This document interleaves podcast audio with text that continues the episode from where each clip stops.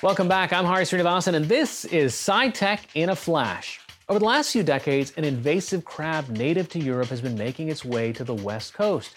Recently, that crab species was found for the first time in Washington's Puget Sound. Now, University of Washington researchers are trying to find out if more of these destructive invaders are lurking in the Northwest Inland Sea. Our environmental reporting partner EarthFix has the story. Emily Grason and Sean McDonald are on a hunt.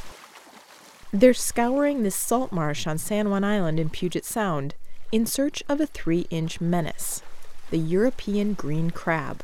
This was the location where our volunteer crew found a single adult male, and this is the first sighting along Washington's inland shores.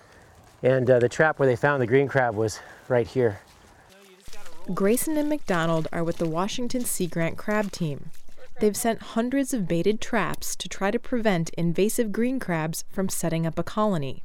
It might seem like it's crazy for us to, to have such an intense trapping effort for just a single crab being found. One crab, what's the big deal? But these crabs do tend to show up in numbers, and where there's one, there's often more.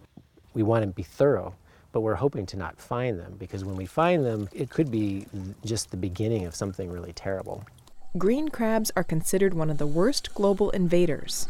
So the team is teaching citizen scientists how to identify green crabs and asking them to keep a lookout. The green crab has five spines on both sides of its eyes. So if there are not five spines, five very distinct teeth to the outside of each eye, then you, it's likely a native crab.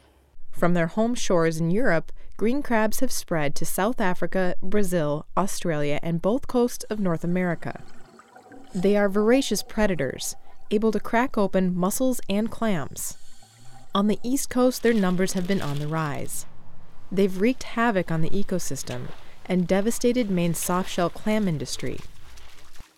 If they reach the densities here that they do on the East Coast, it would be disastrous. In a marsh like this, they would burrow into the banks, they would riddle it with holes, it would cause it to degrade at a faster rate.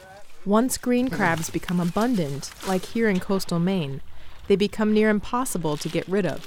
The only effective tool we have for eliminating green crab is trapping. We don't want to spray chemicals. We don't want to use any sort of biological control. But for the time being, there's hope. After three days, their traps come up empty. Now I have a little bit more confidence that there's not tons of crabs hiding in pockets of this marsh. There's always that voice in the back of your head. Well, did you look everywhere? Did we thoroughly explore this entire marsh? And there's really no way to know. They'll be back in the coming months to search some more. Thanks for listening. Want more SciTech Now? Follow us on Twitter, like us on Facebook, and watch full episodes at scitechnow.org.